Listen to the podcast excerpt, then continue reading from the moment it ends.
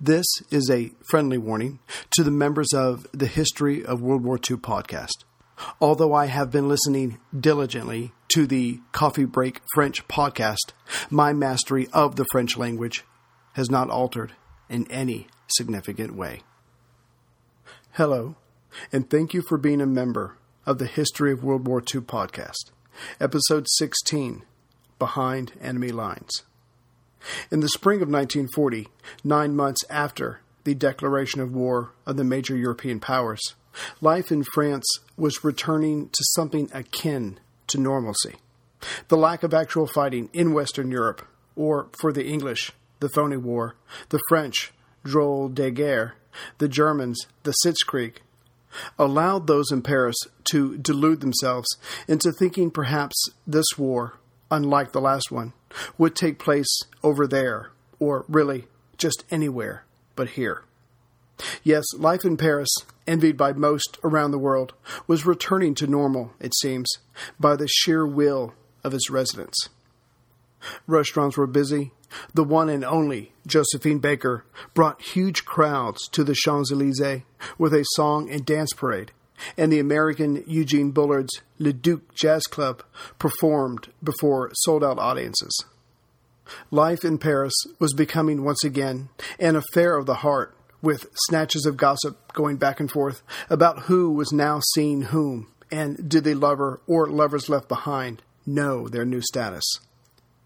But during all this other worldness, the Germans, now done with surging east and then north, suddenly turned their attention west, taking the Low Countries, pushing the British Expeditionary Force off of the continent, capturing hundreds of thousands of French soldiers, and thereby clearing their way to Paris. Token resistance was still offered, but only by those in the field, and not for very long, their commanders having already accepted defeat. The people of Paris and France in general fled west and south by the millions, which provided Luftwaffe pilots with targets too tempting to avoid. And with the Germans showing the world the destructive power of aircraft, William Bullitt, American ambassador to France, begged U.S. President Roosevelt to send planes to help slow down and maybe turn back the German onslaught. Roosevelt agreed, but would have to send them through Canada, citing the Neutrality Acts, which tied his hands. But before the logistics could be worked out, the gesture was made pointless. German troops marched into Paris on June 14, 1940.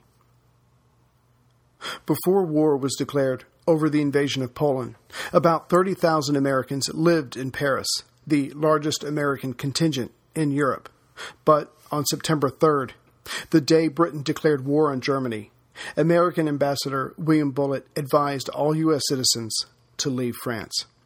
Despite this warning, 5,000 or so of them remained behind.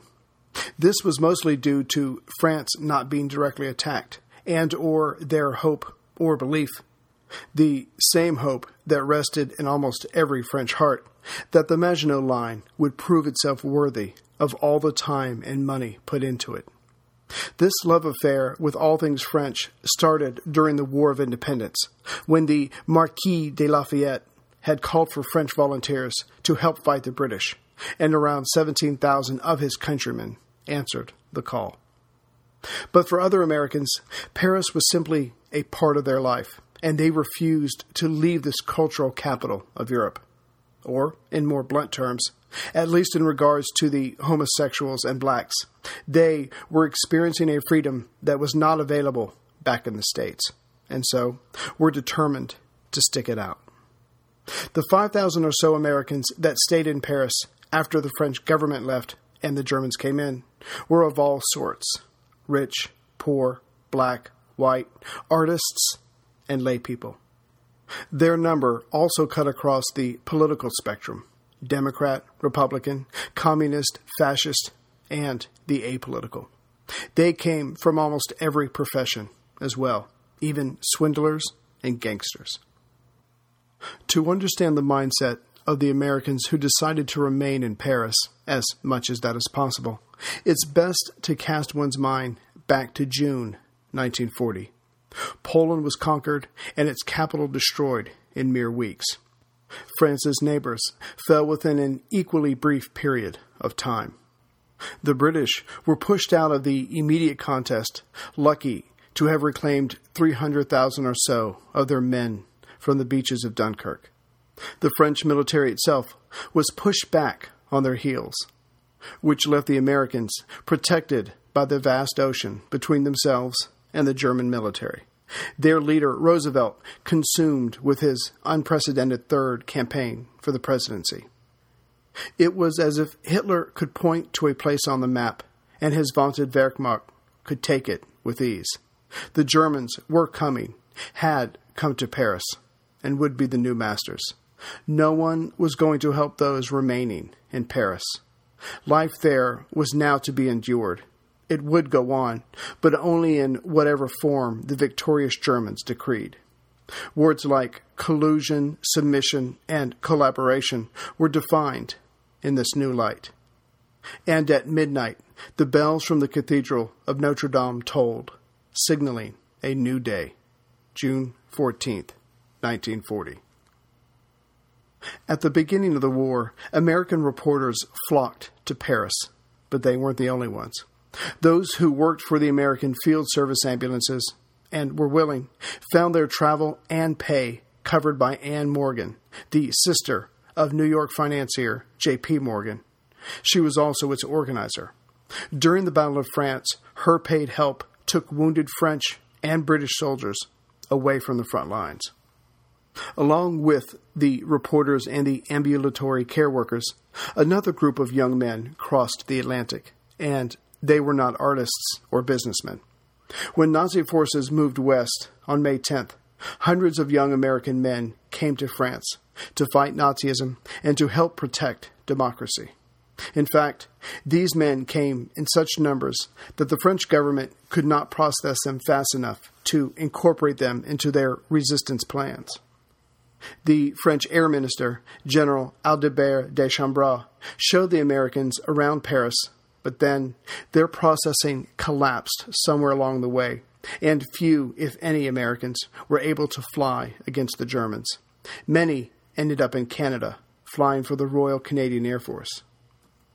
It must be said that the American embassy did not protect the black Americans who remained in Paris.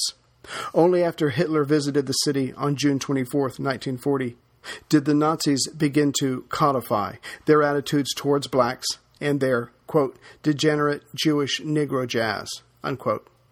So soon after Hitler's departure, all foreign nationals had to be counted, but no one was surprised by this gesture of German efficiency. However, the word thereafter went out that the black Americans were required to report to the nearest police station. Although the situation was tense and no one really knew what was happening or going to happen, the American embassy didn't raise a finger.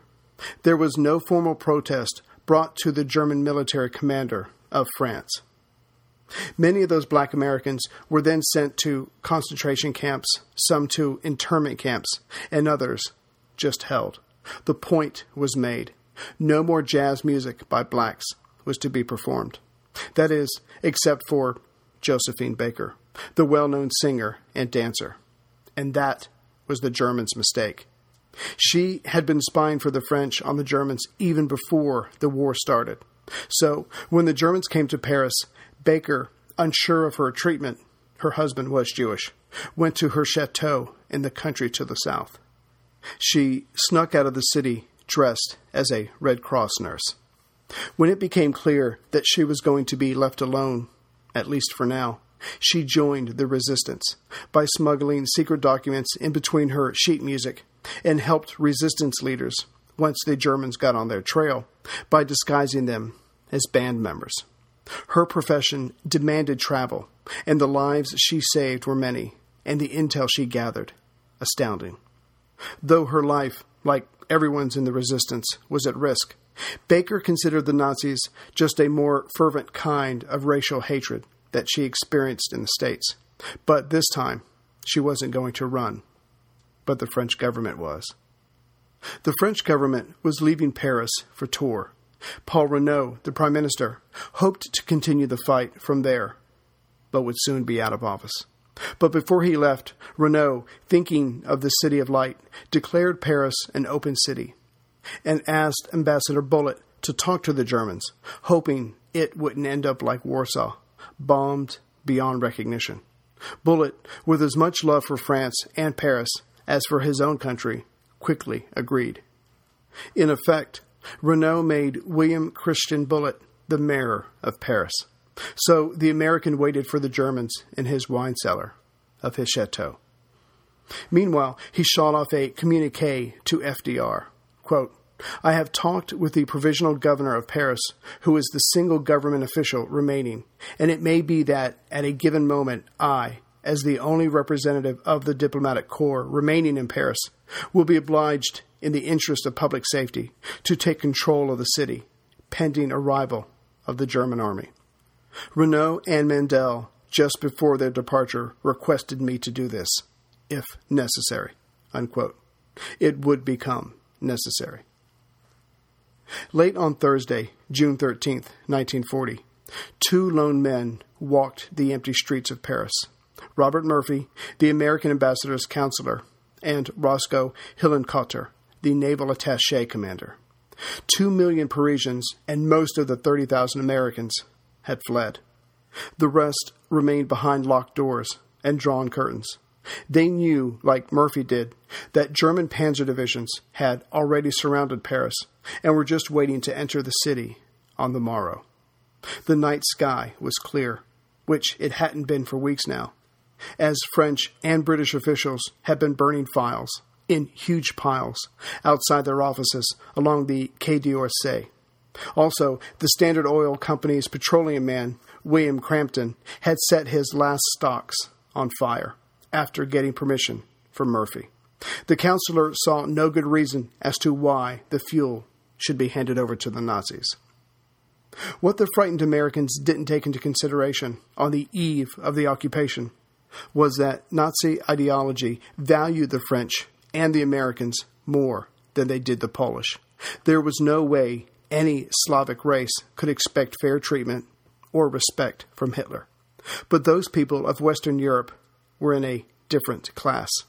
The Americans in France and the French themselves, once they surrendered, would be treated fairly, or at least better than the Poles, as long as they acknowledged the master race. Those in Berlin certainly wanted Paris up and running and knew they needed its citizens compliant for a smooth transition. Of course, the Germans didn't come out and say any of this just yet, hence the fear and trepidation. And as the Americans, especially those that worked in the U.S. Embassy, did not know the Germans would end up working hard to show their leniency after they had Paris under control, the more hostile of its employees to the Nazi cause spent their last few free days issuing just over 1,000 red certificates, which indicated houses and businesses owned by Americans, but also issued passports and visas to Jewish refugees. This was directly against State Department orders.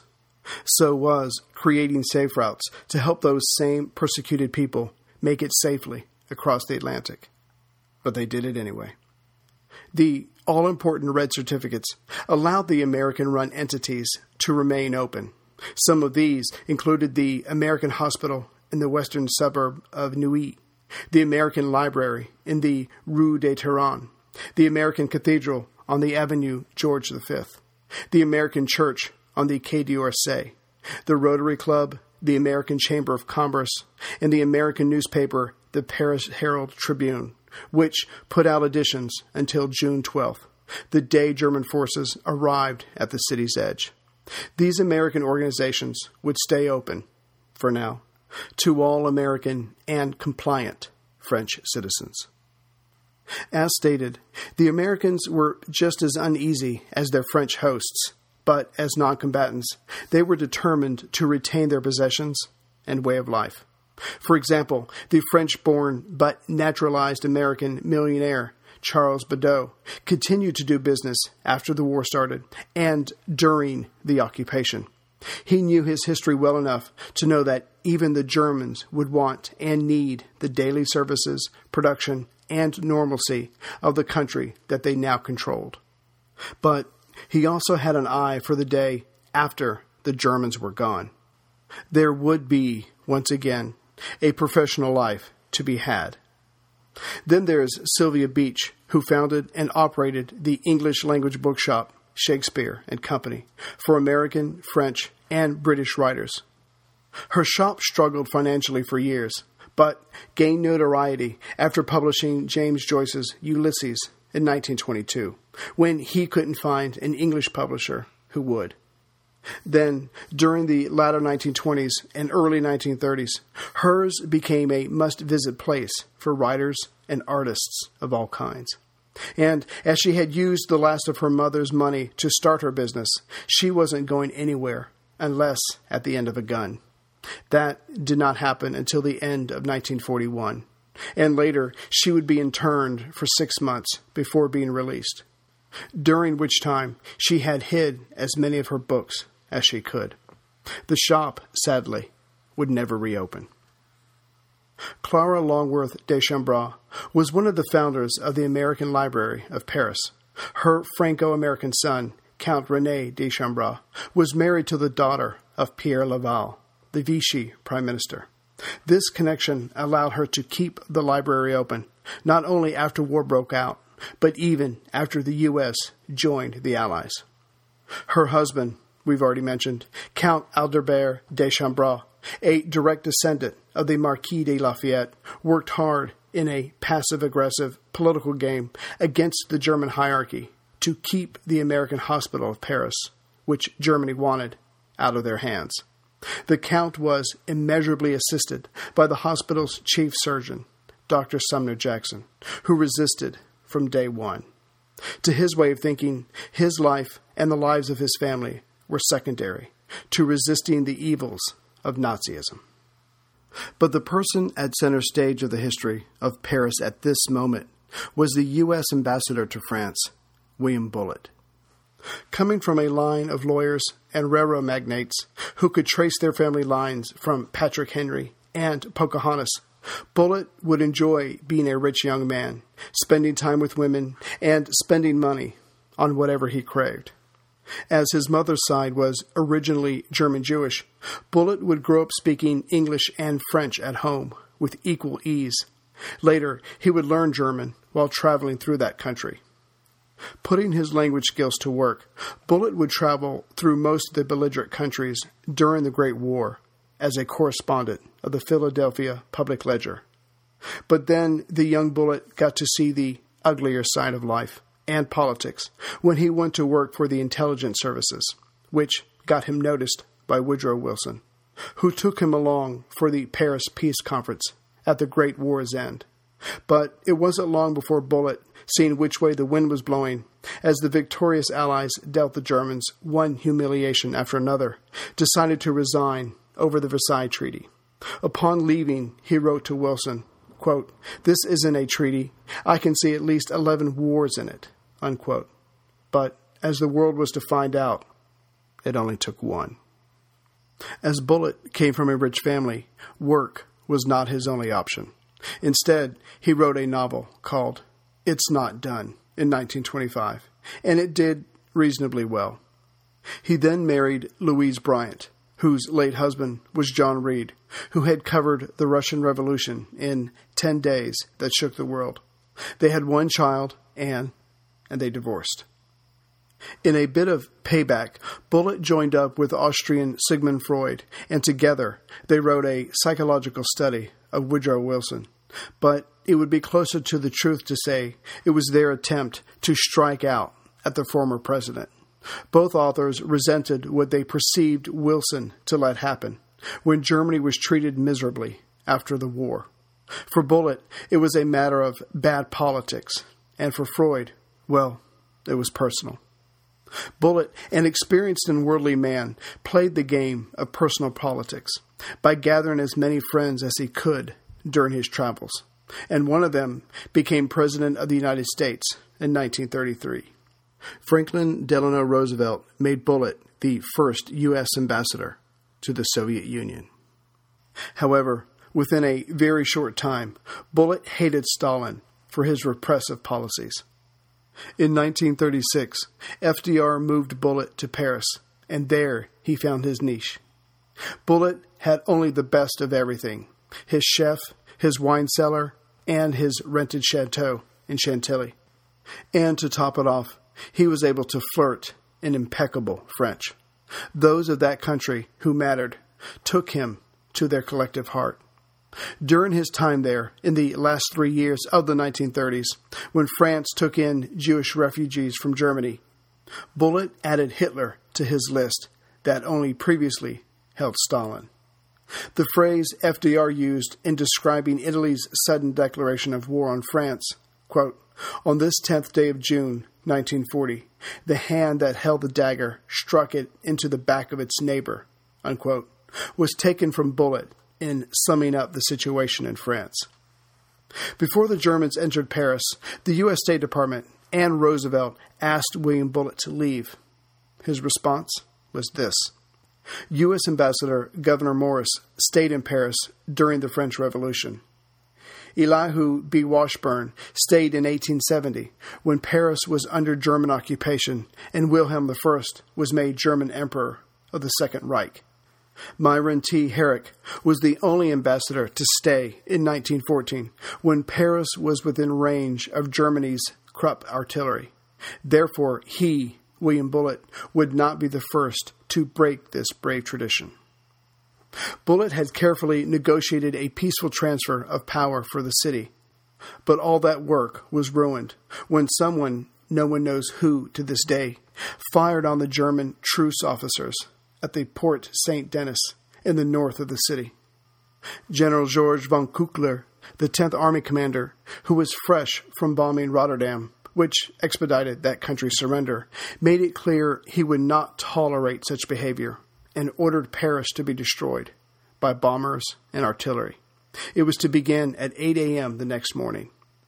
Bullitt, panicking just like everyone else in Paris, had to make Berlin see their mistake but had no way to contact anyone directly, as the French had cut the telegraph wires on June 11th.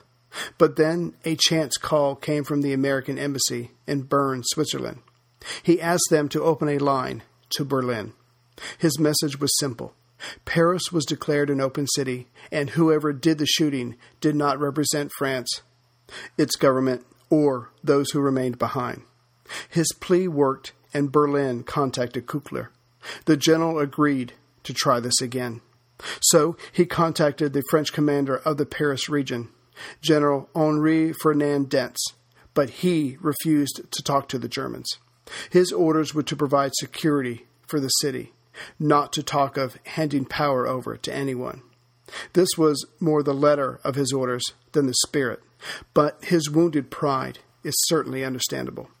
Küchler, however, responded with, You will send someone with authority to negotiate, or Paris will be destroyed. Dentz relented and sent two officers about 12 miles north of Paris at the appointed deadline of 5 a.m. An agreement was reached 30 minutes later. Küchler then canceled the bombardment orders. Bullitt had played a major role in saving his favorite city and his second country. The Germans marched into Paris on the morning of June 14, 1940, but would leave again on August 25, 1944. Those within Paris, of all nationalities, would then be forced to take stock of what they did and didn't do during those 50 months.